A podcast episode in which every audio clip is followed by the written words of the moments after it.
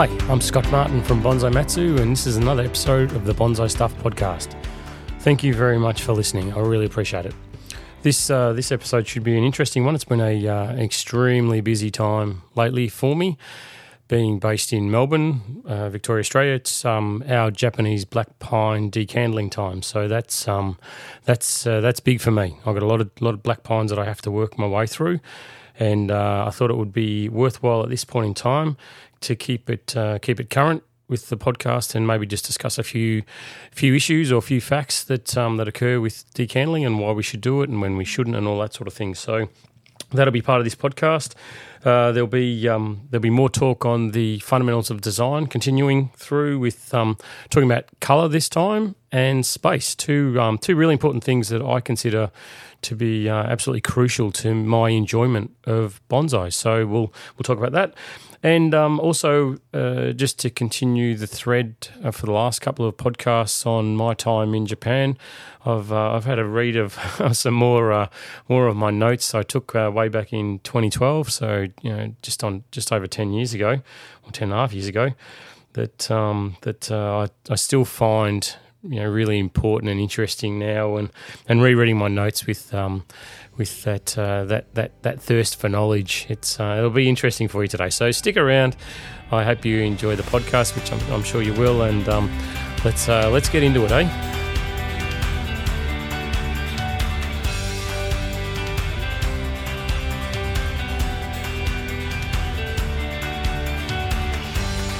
Okay. Decandling. Decandling is a really simple, easy process. It's uh, it's the complete removal of the spring candle partway through the growing season to force a flush, a second flush of growth. Now, some of the uh, some of the the uh, incorrect uh, use of this technique on on pines that uh, maybe it sh- well definitely shouldn't be used on is where a lot of uh, a lot of bonsai enthusiasts go wrong. So this um this podcast is to not really get into the why we can't for thing, but it's more to um to make it uh, maybe a little bit more clear as to why we do it on on Japanese black pines. And when I say Japanese black pines, I mean Japanese red pines and Japanese black pines. I lump them both together, but for for ease of, of communication, I'll just talk about the black pines. So the reason why we can go and remove the spring candle for a Japanese black pine is because there's a, a ring of dormant buds at the base where that spring candle has grown. Other pines, like white pines or you know, Scots pines or mugos or anything like that, they don't have that, that ring of dormant buds. So decandling, the complete removal of the spring candle, will result in you completely removing any chance that tree's got it having new needles. And on pines, the needles only last for a certain period of time, you know, be it two, three years thereabouts. So once the old needles become useless and the tree starts to drop them, if you keep cutting off the new needles, then the tree ultimately will cark it.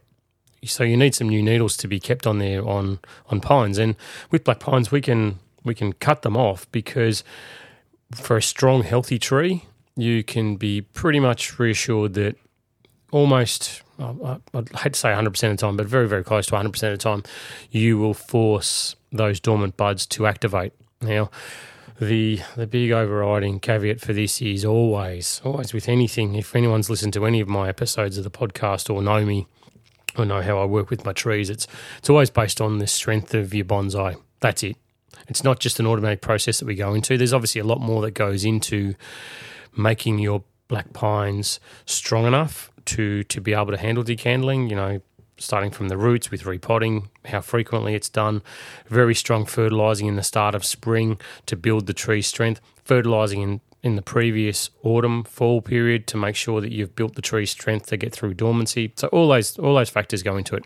Where you position your tree, how much sun it gets, you know, there's it's the million different things that we need to do correctly in order to be able to take our bonsai to the next step. And, and decandling is definitely one of those ones that you don't just automatically do because the calendar says, "Hey, it's uh, decandling time now for Japanese black pines." I'll go out and cut everything off my trees because that's a that's a great way to ensure that you're either going to weaken your tree significantly or kill it. So, um, yeah, so so with the black pines, it's it's really important to understand why we can do it, and we can do it because they have this built-in it's like a uh, it's like a safety switch for them. If something goes wrong with the the spring candle growing, then it's got a backup to say, hey, that one's that one's no good. It's been removed. It's been eaten by a bug or a, it's been knocked off. Whatever it is, it's been removed from the tree.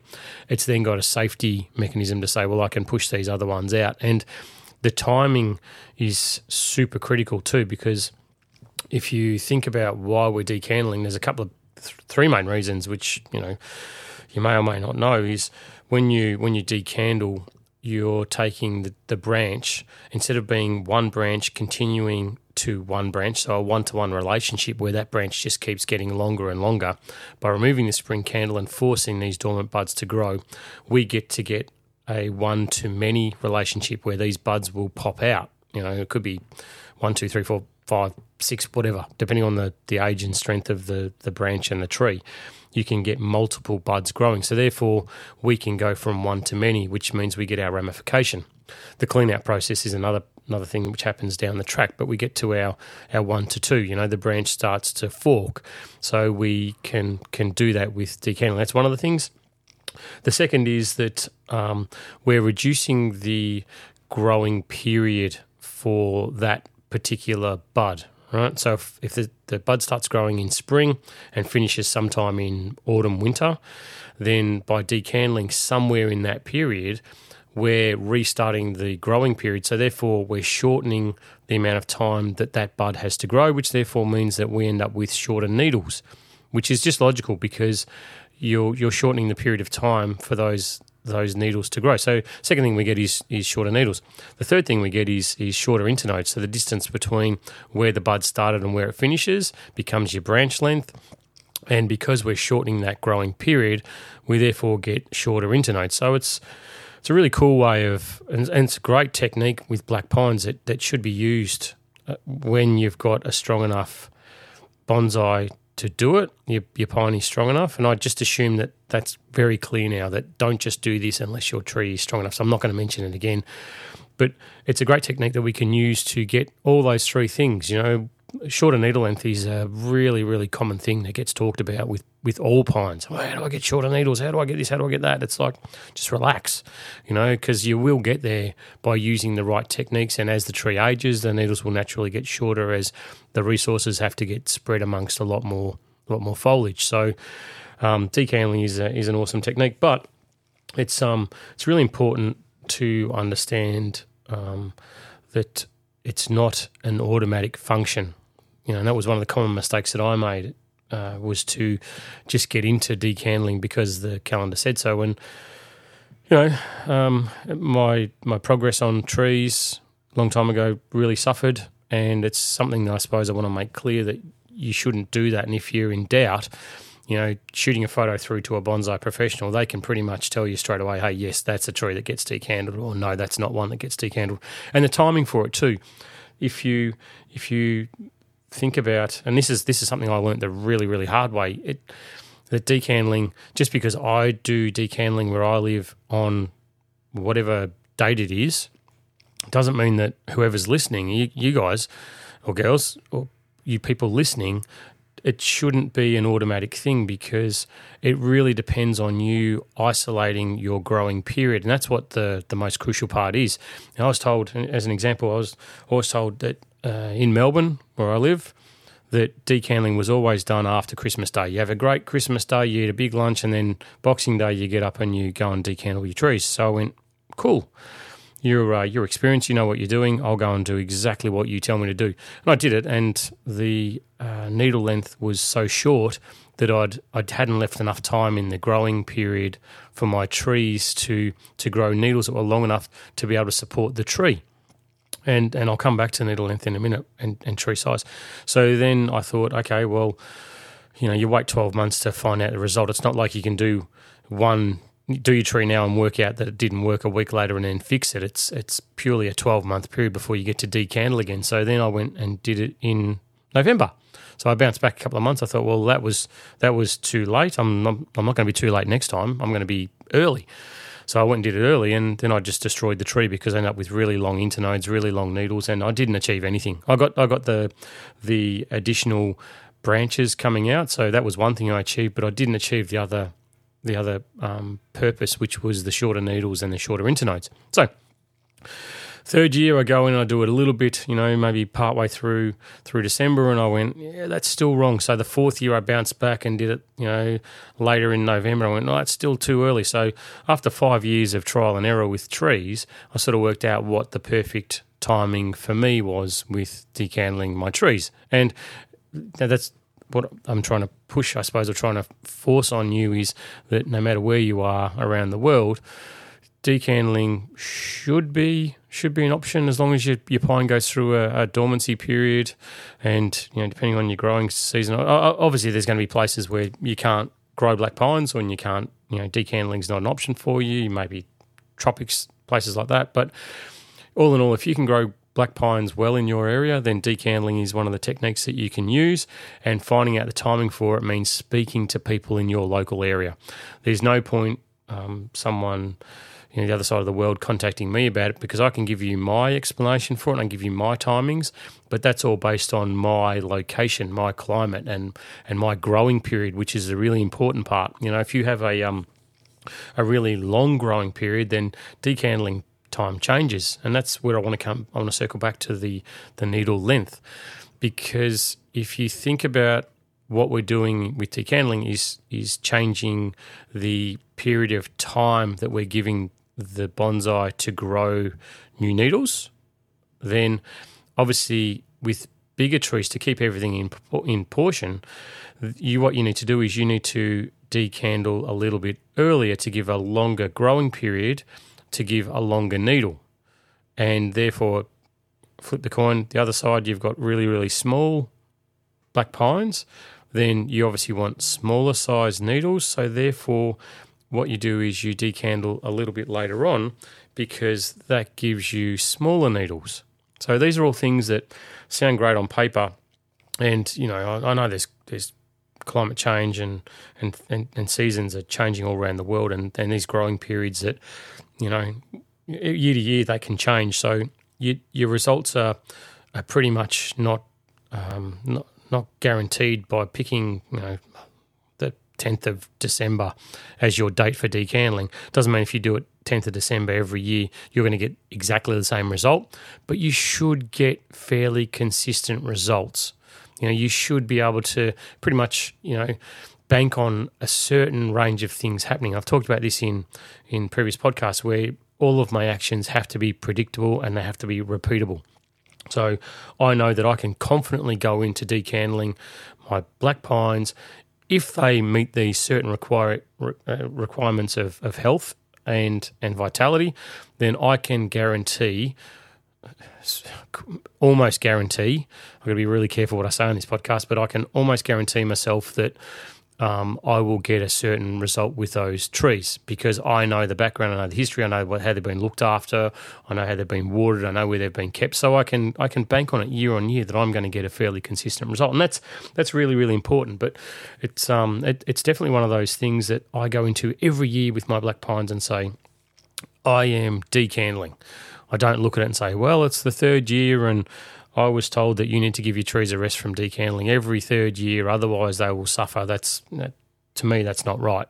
And the approach that I take is it's based on the health of the tree. So if the tree's strong enough to do it, then I will decandle every single year. And there's there's pines that I've done that for for 10, 15 years where I've been decandling and haven't stopped because I know that the, I can keep the tree to a certain level with its with its strength there are pines where I don't decandle, and if I put one on the bench in front of me and I look at it and I've got doubt and I go, yeah, geez, doesn't look right. I don't roll the dice and say, you know, I'm, I'm going to decandle it anyway because it's decandling time and I want I want shorter internodes and I want shorter needles and you know I want division I want this I want that it's it's like no no if, if I've got doubts on any part of, of a black pine when it's presented to me then it's like no nah, I think I'll wait I think I'll leave it so anyway that's um that's that's part of what I've been doing, which is what I like to talk about in the podcast, and uh, and share with you guys to, to like I said to keep it relevant and and time appropriate. So if you're not listening to this podcast in December of 2022, which is where where we're at now, then and which is which is our summer uh, start of our summer period in Melbourne, Victoria, Australia. If you're not listening to it now, then please don't go out and decandle your black pines. Wait until the appropriate time and, uh, and, and, and then listen to this podcast again when it's your time for decandling. And, uh, and I hopefully it's, uh, it's been able to help. I spent my youth dropping coins in a wishing well.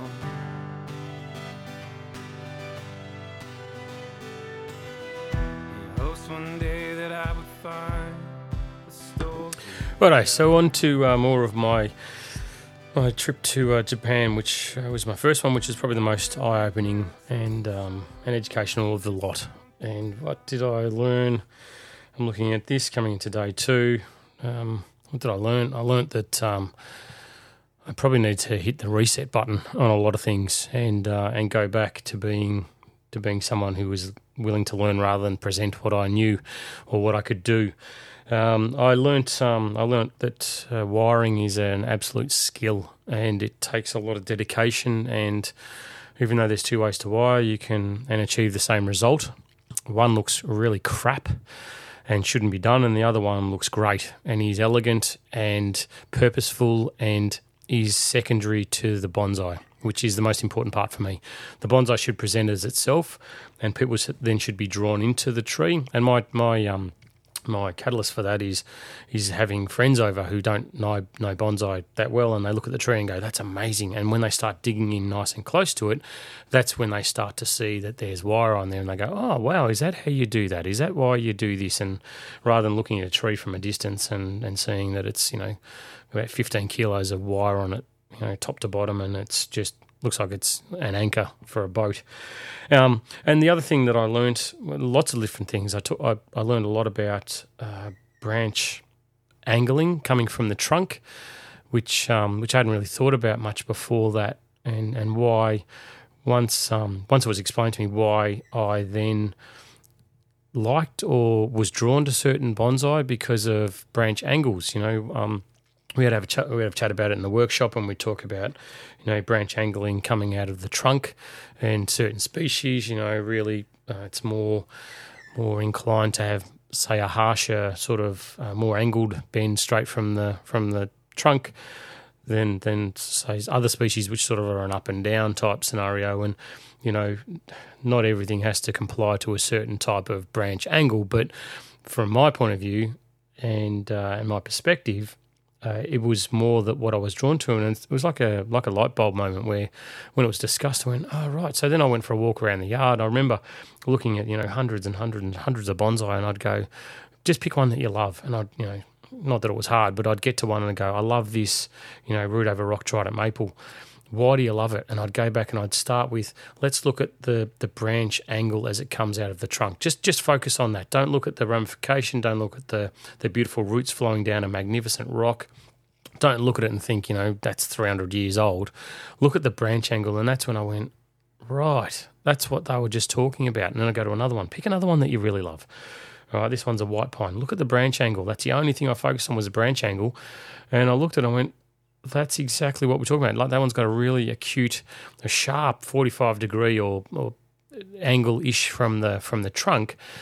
Then I would look at it and go, wow, that really just sets the tree to, in my mind, be be perfect from step one. Like you've got a obviously a beautiful trunk, a beautiful nebari, and so much going for the thing that it's hard to focus on one little part. But but branch angle was was key, and it was like, oh my god, I've never ever thought at that point about how important branch angle can be when it leaves the trunk. So then, part of the learning over that um, that entire trip was was that you know how do you how do you achieve that? Like, how do you get that with your wiring? And you know, if you've got a thick branch that's coming out and it's you know been growing upwards or it's on an angle with you know ninety degree angle coming straight out from the trunk, how do you how do you then get that to where you want?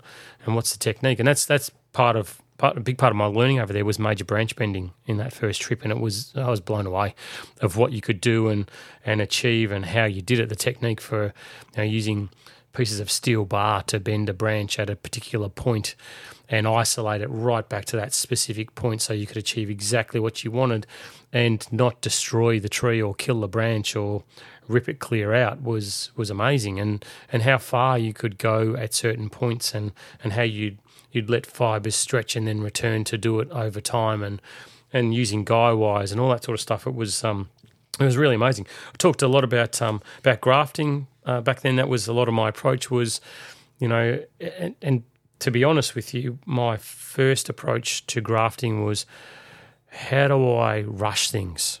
How can I use this technique of grafting, of putting foliage where there's no foliage, to rush a design? You know, you've got a, a branch that's that's long, and rather than building strength and waiting for back budding and then restarting branch structure. How do I rush it to put a graft in there to achieve what I want to achieve? And that's they're all. It's grafting is a great technique. I, I, don't begrudge it at all. But for me now, um, grafting is is a, a, technique that I'll use, but it's not something that is my my go to every time. I'll, I'll certainly look at ways that I can naturally change structure on trees to achieve what I want, and if that means you know, sort of a three year period. Well, really, with grafting, it's a it's a very long process. Anyway, it might seem like it's quick, but to get the grafts to take and you know be successful, it's it's a real skill and a real technique, and it's it's sort of like rolling a dice. You know, you you're not always going to get the expected outcome, but you you you might strike it. So, you know, part of the advice was if you want if you want grafting to work and you've got three spots where you want it to work, then put in put in thirty grafts you know, if you get five that take, well, you'll be successful. If you put in three grafts and none of them take, then you'll think the expedition has been a failure. Whereas, you know, putting in multiple and getting a very slim result to take is uh, is a better result than than than achieving nothing. So, um, yeah, so so I learned a lot about grafting. Also, got given a, a you know after after working out mistakes I'd made on my first tree that I worked on and and learning from those and taking a step forward, I was I was given another big pine to to work on, and and one of the lessons that I learnt was that some things you just can't rush. So I had this big big back pine to to clean, and it took me um, from according to my notes, it took me seven hours on this on this second day of cleaning, and and I'd made a big underline section that there's still more to do before I can start wiring. So, you know, I I think if I worked on the same tree now, it wouldn't be seven hours of work. But to learn things properly, you need to go slowly. You can't rush things. You know, you need to apply really good technique over a long period of time to to make great bonsai repeatedly. You know, you you,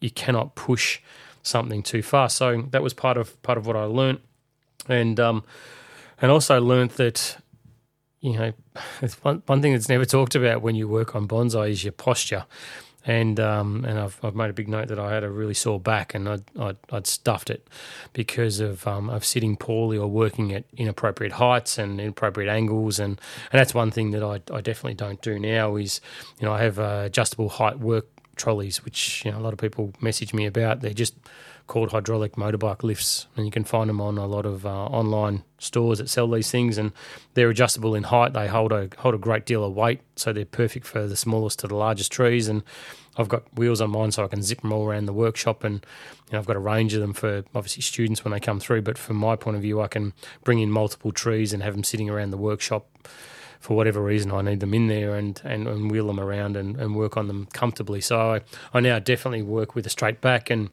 you know, I sit down when I need to, and I stand up when I need to, and I can adjust the height of the tree, and and I have work platforms for when the trees are too large, so I can get up over and above the tree, and, and I'm not putting myself in uncomfortable positions. That was a really really important thing that I learnt the uh, the hard way. Um, I uh, also had had notes that. Um, you know uh, the the food over there. You know there was there was one where, um, again, not not speaking Japanese and and and Japanese English being sort of limited at the time, it was um, a bowl of ramen for dinner, and uh, I've written with stuff in it. Uh, it was magnificent. I, I, made a note that it was just beautiful, but I had no idea of what the contents were. And speaking to the other apprentices that were there, they were like, "Nah, don't know, just go with it." So I did, and that was one thing that I'd, I'd sort of opened up a lot more to was just just go for it. As I talked about last time, you know, you travel, you experience different things, and you know, you're not imposing what you what you do back home or what you have back home. So I found that that was um, that was amazing. So um, then uh, then we went on afterwards to talk about you know um, preventative stuff. You know, and that was that was a big thing for me was talking about preventative spraying of trees. And I know that that's not a popular thing with uh, with with people. You know, using insecticides and fungicides, and I understand, I understand all that. But it was part of my learning over there was to try and prevent things from happening before they become a problem. And that was like another wow, okay. So don't be reactive, be preventative. And being preventative can take the shape of many things, not just using nasty chemicals. It can it can stem from things like you know your repotting frequency on your tree. It, it stems from your fertilizing regime. It, it, stems from when you prune, opening things up to make sure that you're getting sun and air, air in there to move on fungal spores that come and land on the trees. And it, it means it makes sure that you get it into a, a sunny spot so the tree's health continues to grow because it's getting enough sunlight. Because if it doesn't, there's consequences. So, so preventative preventative maintenance doesn't always take the form of going to a hardware store and buying a chemical and putting a sprayer on a backpack and going around and spraying things. Sure, that is that is part of the process for me, but it's not the entire part of the process. And and so I was starting to build this picture in my head very very early in my trip from speaking to these these bonsai legends that you know it's it's not always about what the tree looks like. You've got to start stepping back from the tree and going, well, yeah, sure, it's I want it to look magnificent. I want it to be a, a world class art piece. That's that's all of our desire. We want it to be beautiful, you know. And I think sometimes we're too hard on ourselves when we look at our trees and and and you know want to wish that time away and get to the end point. But the journey's the most important part. But but I was starting to build these blocks for myself with this trip to Japan, saying that, well, okay, maybe I just need to change my focus a little bit. I need to one improve my technical skills. Secondly, I need to reset on a lot of things that I've learned and maybe unlearn them and start again. And thirdly, I need to start focusing on things, a lot of other things other than what the tree looks like. What it looks like is is is a is part of it, but it's it's definitely not the entire picture. And you know, I I've, I've made notes that you know there's so much more to bonsai than than the tree, and it's so true. There's there's everything that comes with it, and you know, part of the part of the journey to Japan was not only sitting there and learning bonsai, but it was to experience bonsai life. You know, that was you know, it was it was it was I think towards the end of this this first trip where a light went off in my head and thought, well, maybe I could start a bonsai business. Maybe I could pass on this information. Maybe I could become an education point in my community to um, to help people get this this light bulb moment a lot earlier in their journey than what I found was available where I lived. So um, so part of it was to to you know go and visit people and and and travel with these bonsai professionals to other people's collections. And I remember that I went to um, this one customer, and as you walked in there to look at a private collection, it was like it, to me, it was like walking into a museum or something that I'd seen on previous trips at uh, the bonsai village in Omiya. That you know, or stuff that I'd seen on mag on in, in magazines, where you you looked at these trees and were like, my goodness, these are all your your private collection. These aren't these aren't trees which are on display or anything. This is just someone's backyard in a collector, uh, an enthusiast in, in, in Japan. And I, I thought, wow, if, if it can be done there, it can be done anywhere, which, you know, at that time I'm feeling naive and very small in the world of bonsai. Of course it can. It can be done at any garden or any collection that can be made to look a certain way. But walking in, and looking at trees, I, have made a note that there was a red pine, which I remember, and a, and a quince, which was incredible.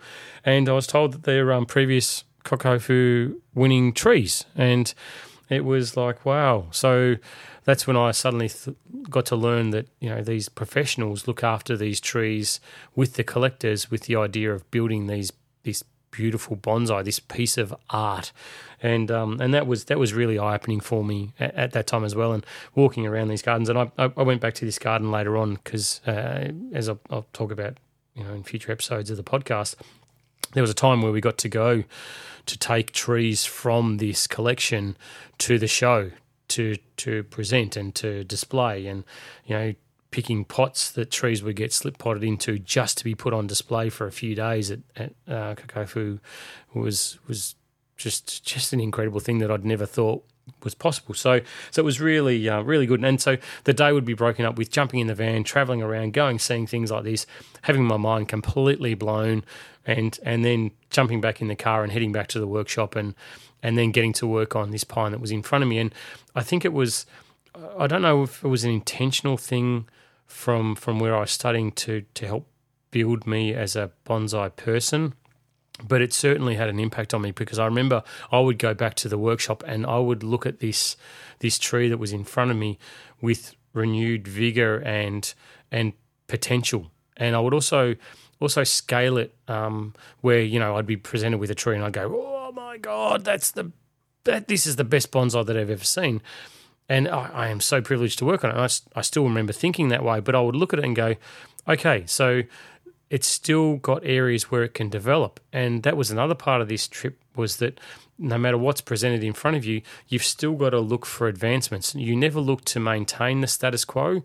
You always look to to add on to that tree in any shape.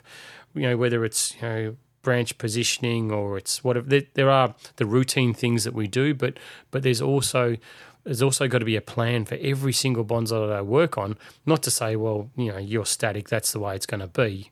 It's it's not the case. It's always all right. So how how can I then take this tree to the next level? And that that started at that point. And at that point, like I, I was, you know, I'm not saying after two days in Japan I had had everything that I needed, but I certainly looked at things a different way, and I could see not um, flaws isn't the right word, but I could see potential for, for things to change in trees from then on. And, and I remember walking around the, the yard later on in, in the trip and, and subsequent trips trips as well, and even to to, to bonsai shows from then on. And I would look at trees, and, and even now when I look at look at images of of my trees online, or I look at uh, other people's trees that I see on, on social media, and I don't do it in a negative way. I don't do it to be derogatory, but I always look at things and think, how would I change that tree to potentially improve it? And how would I? And and that's for all of us. It, it's it's a valuable lesson. I think that you know I can pass on to you now that we all see the trees differently, which is the best part of bonsai. You know what I see is you know in inverted commas perfect.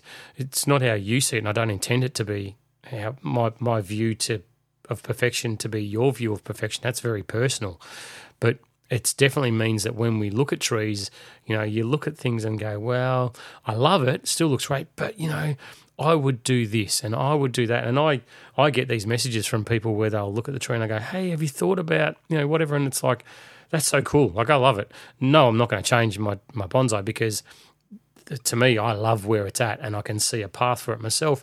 But I, I 110% fully appreciate and support that you've got a different approach to to how you see the tree, and I encourage it. You know, you shouldn't you shouldn't look at things the same way as other people, and there should always be that potential for for improvement. So, Japan was was you know after a couple of days getting getting really really really really deep for me at, at that point. So, um, you know, I'd I'd learnt that you know, sometimes what I valued on trees can be devaluing overall. Like there was, I was shown, I shown images of a tree that at that point was was deemed to be a super expensive tree, and it was valued at you know, three hundred thousand, which is still that's a ton of money. Like it's you know it's hard to fathom how an individual could afford that kind of money on a on a bonsai. But anyway, nevertheless, that was the way it was, and um, it uh, it became devalued because there was dieback on the trunk and the uh, there was a shari made. So shari is the uh, the deadwood, the trunk deadwood on a bonsai. And this tree then got revalued and it was knocked down to approximately fifty thousand. So, so whereas I looked at the tree with the shari on it, and I went, "Wow, that looks beautiful! Like it's so old, it's ancient, ancient. It's it's it's adding character to the to the tree. It's it's it's making it appealing." And looking at the before, I could see why. Yeah, geez, that is a magnificent tree. But I didn't think in my mind that the value of the tree should have changed significantly just because of this this shari, this dead wood, or this dying part or dead part of the, the tree. But nevertheless, it did. So it changed my perspective to think that, you know, beauty is in the eye of the beholder, and that's um, that's part of the reason why I love I love um, I love bonsai.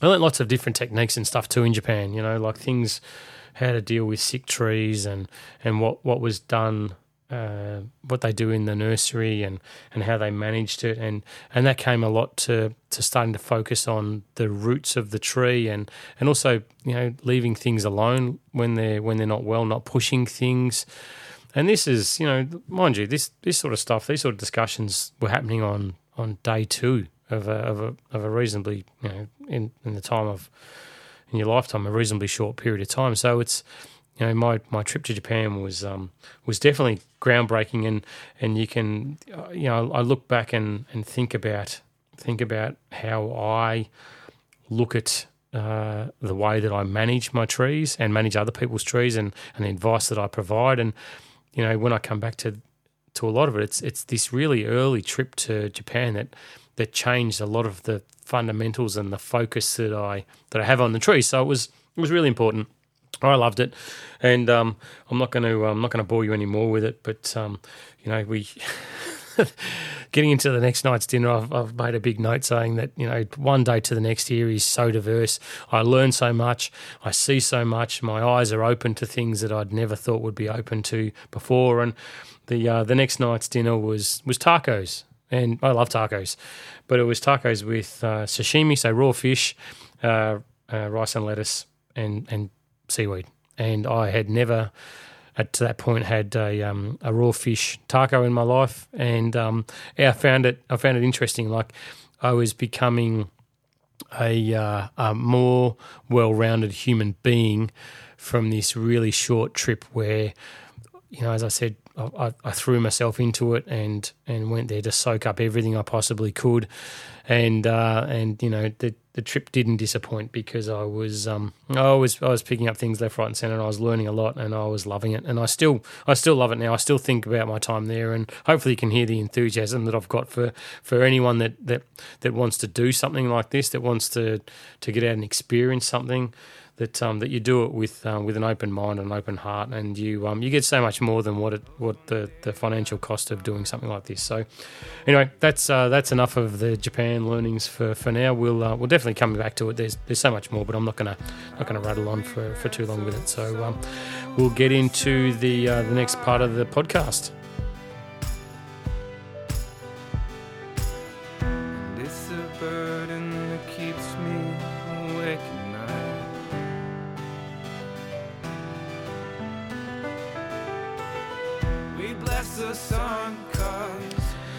Righto, so fundamentals of design.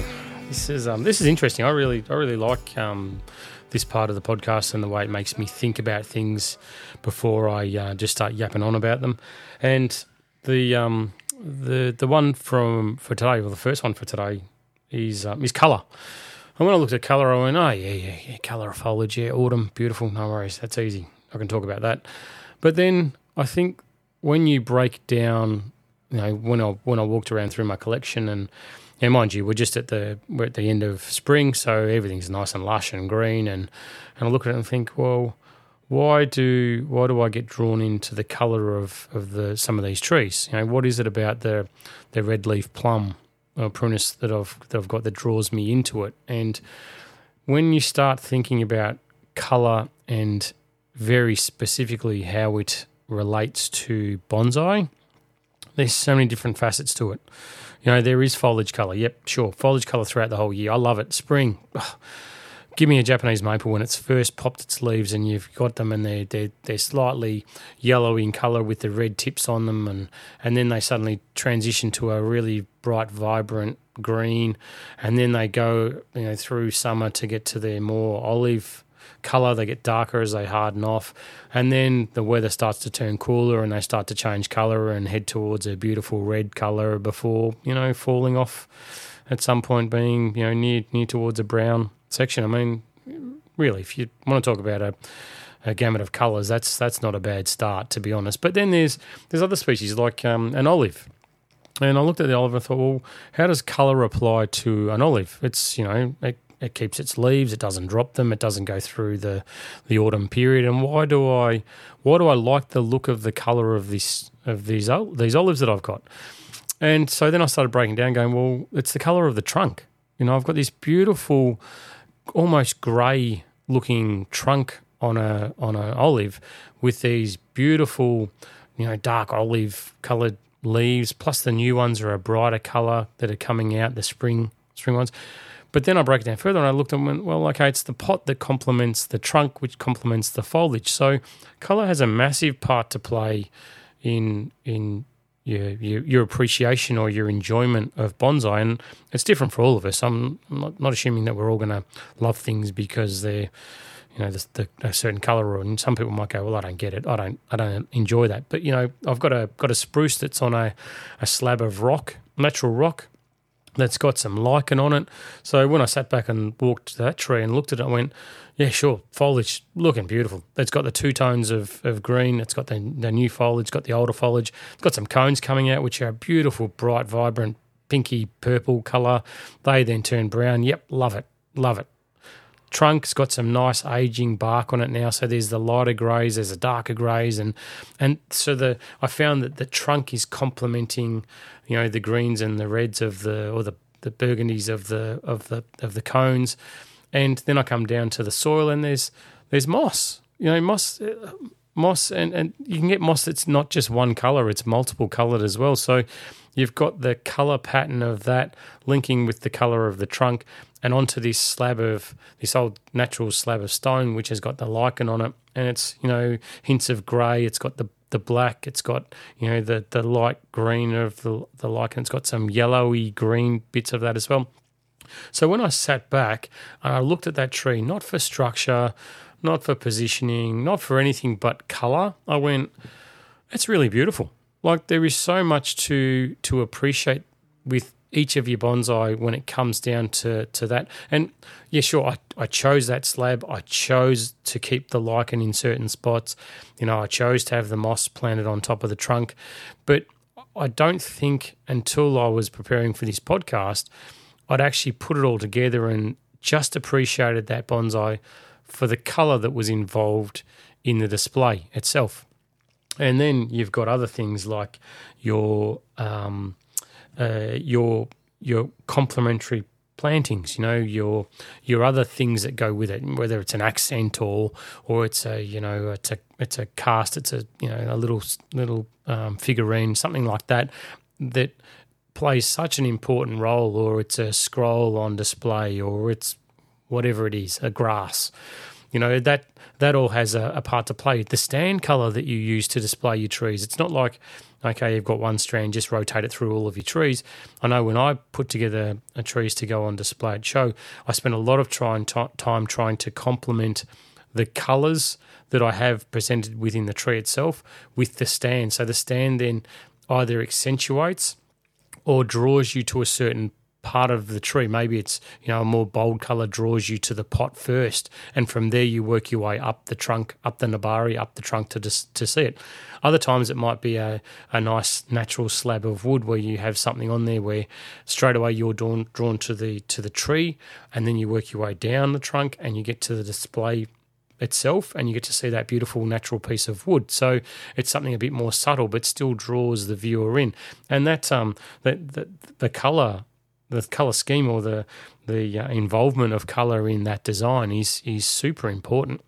And I jump around to, to other trees like my, my black pines, you know, some of the things that I love about black pines are one needle quality. Yeah, sure, I love it. It's and it's got that green. It's got that reliability that when I think of of something majestic in the world of bonsai, for me personally, I love pines. I love them, and I'm just talking about black pines at the moment because we sort of started this podcast with with discussing the black pines, but you know that beautiful olivey green. You know the, the needles change color obviously through from from spring through to to winter and they go from that beautiful bright vibrant to the hardened off more olive color. And you know if you look after the trees properly and you don't get spider mites you don't get banding on the needles and you don't damage them when you're working on them they just look beautiful. When they're in a nice tight cluster i love it.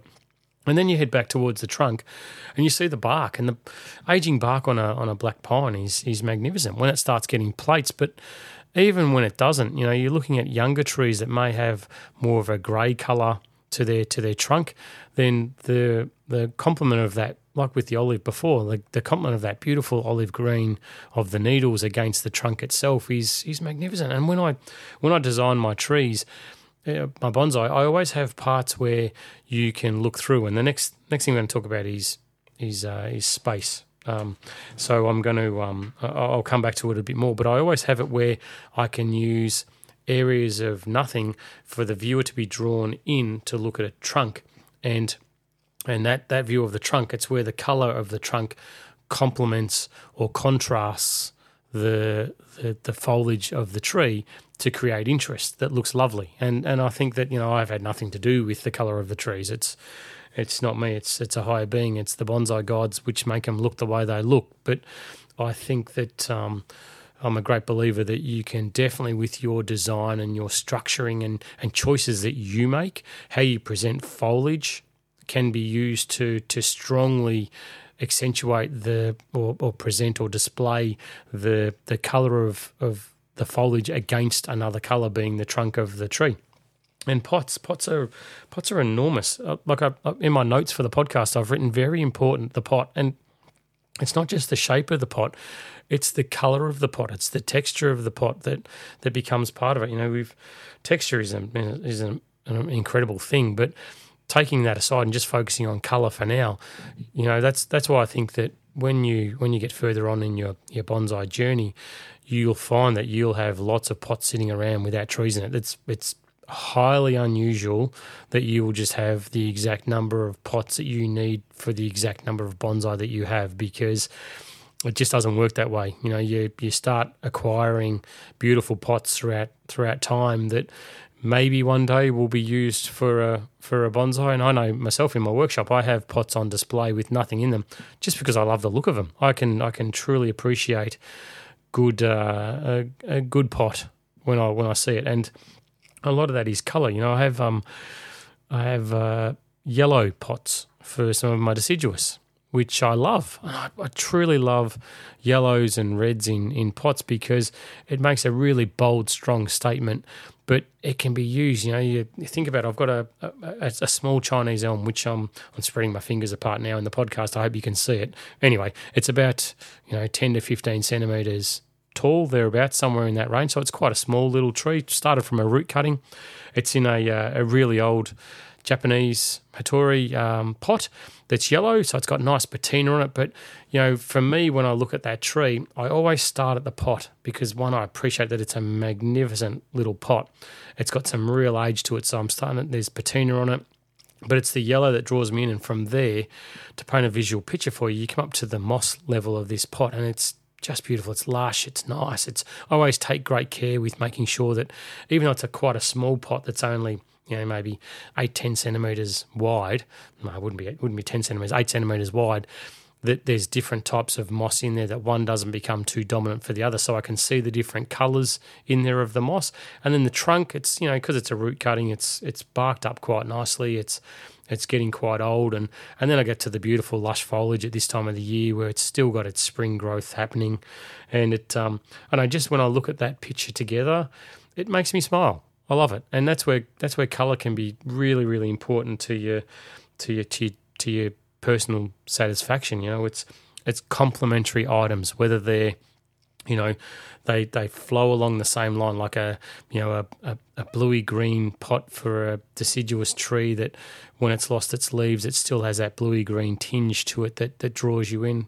Or whether it's something that contrasts it completely you know? It doesn't always have to follow the same line but color color of your your bonsai, and you know, I, you notice I haven't mentioned once flowers on on bonsai because that is super important. But it's very obvious that we we we acquire or we appreciate bonsai that have flowers because they're magnificent, they're beautiful.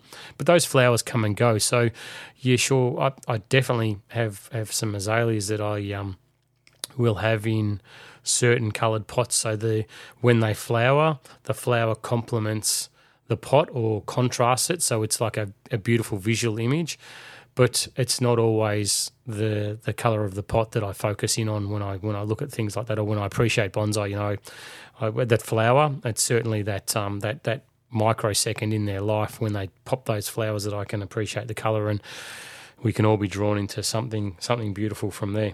So going on to the next uh, fundamental of design, it's space, and this is um, this is something that that I I do um, strongly involve in my design process for bonsai, and it's not always you know negative space is one of those things. It's it's space where there's nothing, and I use that a lot to be to to draw people in or draw the viewer of a bonsai into an area. So you might analyze a little bit deeper, and and that's where your view goes. More often than not, where there's no foliage or there's there's a space, there's that negative space. That's where you are drawn in, and it's I I think it's crucial to for me. Uh, again, this design is personal, so it's for me that I use negative space a certain way that I am I am guaranteed of of having an impact. And I hope it's a positive impact using negative space that, that people can look at and go, that is that's beautiful. Look at that. That's amazing. And and when I talk to, to family and friends that, that look at a tree and I go, why? Why do you like that one? What what is it about it? Is it you know just tell me. I don't want to force a decision, but they're sort of like, I love this. You know, you can you can see into this part of the tree and it it's really inviting and it's like bang done tick good on me pat on the back break my arm pat myself on the back because that's exactly what I want to achieve. I want to draw someone in. And when I was talking about color, I, I sort of have this approach to my trees where every now and then, you know, a fair way up the trunk, I'll um, I'll have a branch at the front that sort of slips across partly or fully across the trunk line and then above it have sort of nothing. So the viewer sort of looks, they see a nice trunk. There's a bit of a distraction with with a pad there or some foliage, and then it goes back to the trunk. And it's it's that point that I, I, I think I get best bang for my buck with not only presenting color variations or color differentials, but but also that use of space. You know, it's it's easy. It might not sound like it when you're when you're first starting bonsai, but it's so easy to end up with a really dense, thick canopy of of foliage. You know, where you it grows together as a clump. Like it just becomes a nice silhouette, which is yeah great. It, nice silhouette in a bonsai is great, but I think it's really important to break those silhouettes up so you have space between branches, space between pads, even even at the apex level. Don't make it just a, a thick dome that looks like a, a pudding bowl. Break it up a little bit so there's it still achieves the same desired silhouette the outside shape of whatever it is you're trying to achieve, but break it up internally so it's made up of many separate areas that are disconnected and have space in there. That's when space becomes massively important with our with our bonsai, and I, I think that you know um, it's one of those things that it, it's easy to talk about. It's hard to it's hard to achieve initially, but once you start opening it up and you make errors in design. It's it's not forever. This is not clay we're dealing with. This is a living being. So if you trim back foliage and sort of go, oh, it's probably a bit much now. Now there's a bit much of a gap there. Let it grow a little bit, you know, and, and, and redesign or, or, or, or reorganize. But but definitely use space when you when you go out after listening to this podcast and you've got that that refreshing drink in your hand, whether it's a cup of tea, glass of water, beer or wine, whatever whatever whatever rocks your boat, whatever floats your boat, then I would look at it and think about space as an element that possibly could be used on every single bonsai that you've got in your in your collection. And and don't think of it as I want to graft a branch here because there's a space. Think about it and go, okay, Scott's talked about space, particularly negative space. How can I incorporate that space into my design? Is there a way that I could have this branch come down and a, around that part of the trunk and incorporate that negative space. If you've got a long branch with foliage just at the end of it, rather than looking at going, I'm going to cut it off, there's nothing I can do with it, it's just a really long branch, just think, okay, is there a way that I could take that really long branch, have it so it's a hanging branch that drops down with the foliage pad, so it's got movement in it, which is one of the things we've talked about with design, uh, the design fundamentals, if you've got the nice color contrast, which we just talked about, of the of that branch coming down, and the beautiful foliage contrasting it at the other end of the pad, and then you can incorporate space into the design as well, where between the trunk and where that branch comes down, you've got negative space that draws you in. And therefore draws the viewer of the bonsai in. Is there a way that you can do that? Don't always think about you know, it doesn't meet the rule of having foliage within, you know, a couple of centimeters of where it comes out from the trunk. Just think, okay, how can I use the fundamental of space to incorporate this design? It, it may not be possible. It, it, it, may be something which is just, you know, completely off off charter for the design of that tree. But if you can incorporate that sort of spacing into the into the design, then definitely. And then go one step further. Look at all of your pads.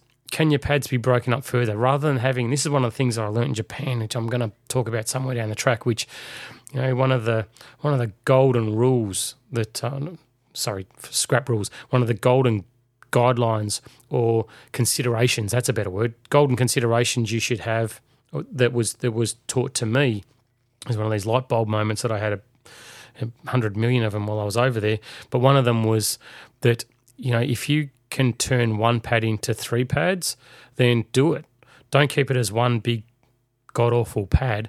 Break it into separate areas of interest at different planes, different heights, different angles, where you can draw viewers in to give the same impression of of shape to the to the to the design, but you're incorporating space between the different branches and different areas, and that that idea of separation and and interest. You know, that's that's really what it's about. I think that you know you might have a tree that you've looked at the same way for for years, years and years and years, and just go, well, nothing's happening with it.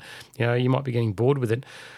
Go back, break apart the foliage with your hands, and have a look and say, okay, well, yeah, there's there's an opportunity here for me to take this branch wire it over here, cut out some of the foliage, make a separate pad for it, incorporate space between that and the next one visually, so then it breaks it apart into multiple areas of interest on the tree. And I think that you'll um, you'll find that you'll love uh, you'll love that as a, a design element that we can um, that we can use. Also, you know, space space between trees. That's on on benches. One horticulturally, it's nice to not have everything jammed together, but visually, if you can have space between you know one tree to the next you look at them differently. And that's where if you look at some of the great shows and there's been a been an amazing one in America recently um, which uh, if you just have a hunt around Google you'll you'll find the details for it. But it's an amazing show over there where they used a nice open area that had a lot of uh, a lot of space visually for trees. And also the distance between the trees was uh, was perfect where each tree stood on its own merit, and the space between them actually magnified the effect. So, you know, a bonsai show with a thousand trees in it, where they're all jammed on benches, I think is probably worse than a bonsai show with ten trees in it, where they're they're all got their own space and their own positioning, and they're all able to stand on their own two feet, for want of a better word. But they can they can they can present as themselves and use that space between them to to really get get that wow factor, that bang for your buck when you walk into these shows. And you know, if you have a hunt around now and you look through any bonsai show, you'll see where there are some where they just jam them in, and a lot of a lot of local clubs do that because they've got so many members and they've only got limited space. So I get why they do it, but but incorporating space into displaying your trees and separating things out, you know, there might be might be you know a three point display where you have got three elements to your to your display. Having that spread out over you know a depending on the size of the tree. But you know, let's say a one and a half meter space is far better than trying to jam it together over 880 centimeter space where it's you know you got you know roughly half the size and you're trying to yep sure it's a three point display but you're jamming everything in there. It's almost no point doing it as a three point display because the impact you're trying to get by using that space between items is just not going to be achieved. So so there's a lot um a lot to it and I, I think you can dig dig further but for me I primarily use space from the point of view of positioning and drawing attention. And I think it's uh, I think it's a fundamental uh, of a really important fundamental for um, for design with our bonsai.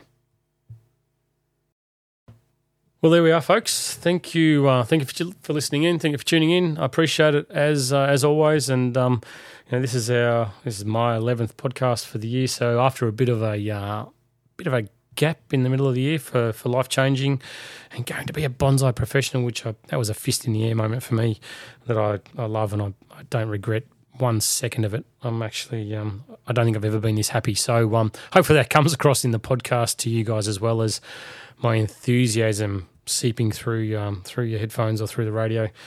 That um, that I, I love this. I love the podcast. I love the opportunity it gives me to to bring um, hope and and potential to to everyone that does bonsai around the world, which I think is you know, it's really really important. Probably one of the most important things that I um, that I do, to be honest.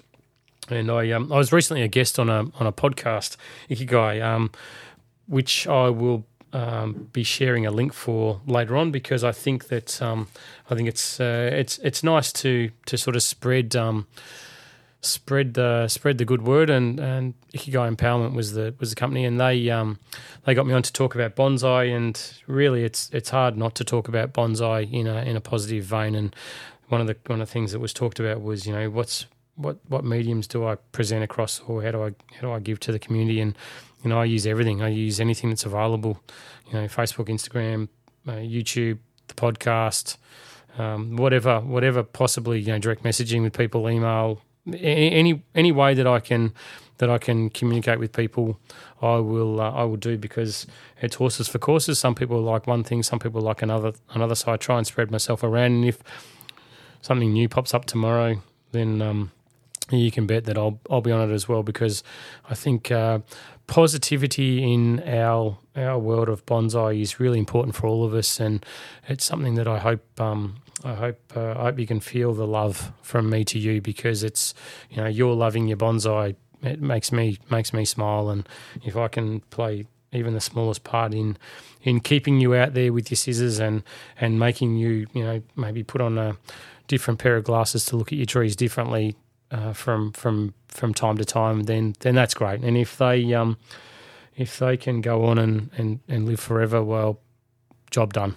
I've, uh, I've done well. So thank you for listening. And I do appreciate it. I love the feedback. I love the um, love the engagement that you guys do with me, and and I, I, I do honestly um, say that I'm I'm here 100 percent for you guys to to do whatever I can in the in the world of bonsai at any time. So um, sing out via the socials is always the best. Um, if you send me a message via uh, Instagram or, or, via Facebook, then I'll I'll get you get you uh, some information as much as I can. And um, and how about so? Thank you. Um, we're heading towards uh, the Christmas period, which is a time. Uh, for us in Australia to to get some some downtime, and it's it's often a time that um, you can reflect on, you know, put your feet up and and and reflect on your your year with your bonsai, as well as other things, of course. But I'm only focusing on bonsai, and, and I, I, do encourage you to do that and sit back and think about that that planning phase that we all use for our bonsai, and not just the development of your trees, but you know around your yard. You know, can you change your display? Can you can you put some some you know, ground cover in growing so it looks a little bit different? Can you put in a watering system? Can you whatever? it's just good time for bonsai coming up, which makes me um, which makes me really happy. So thanks for tuning in, and uh, I will uh, I will stay in touch. This podcast is going nowhere, so um, I'll uh, I'll be talking to you soon. Until then, happy bonsai.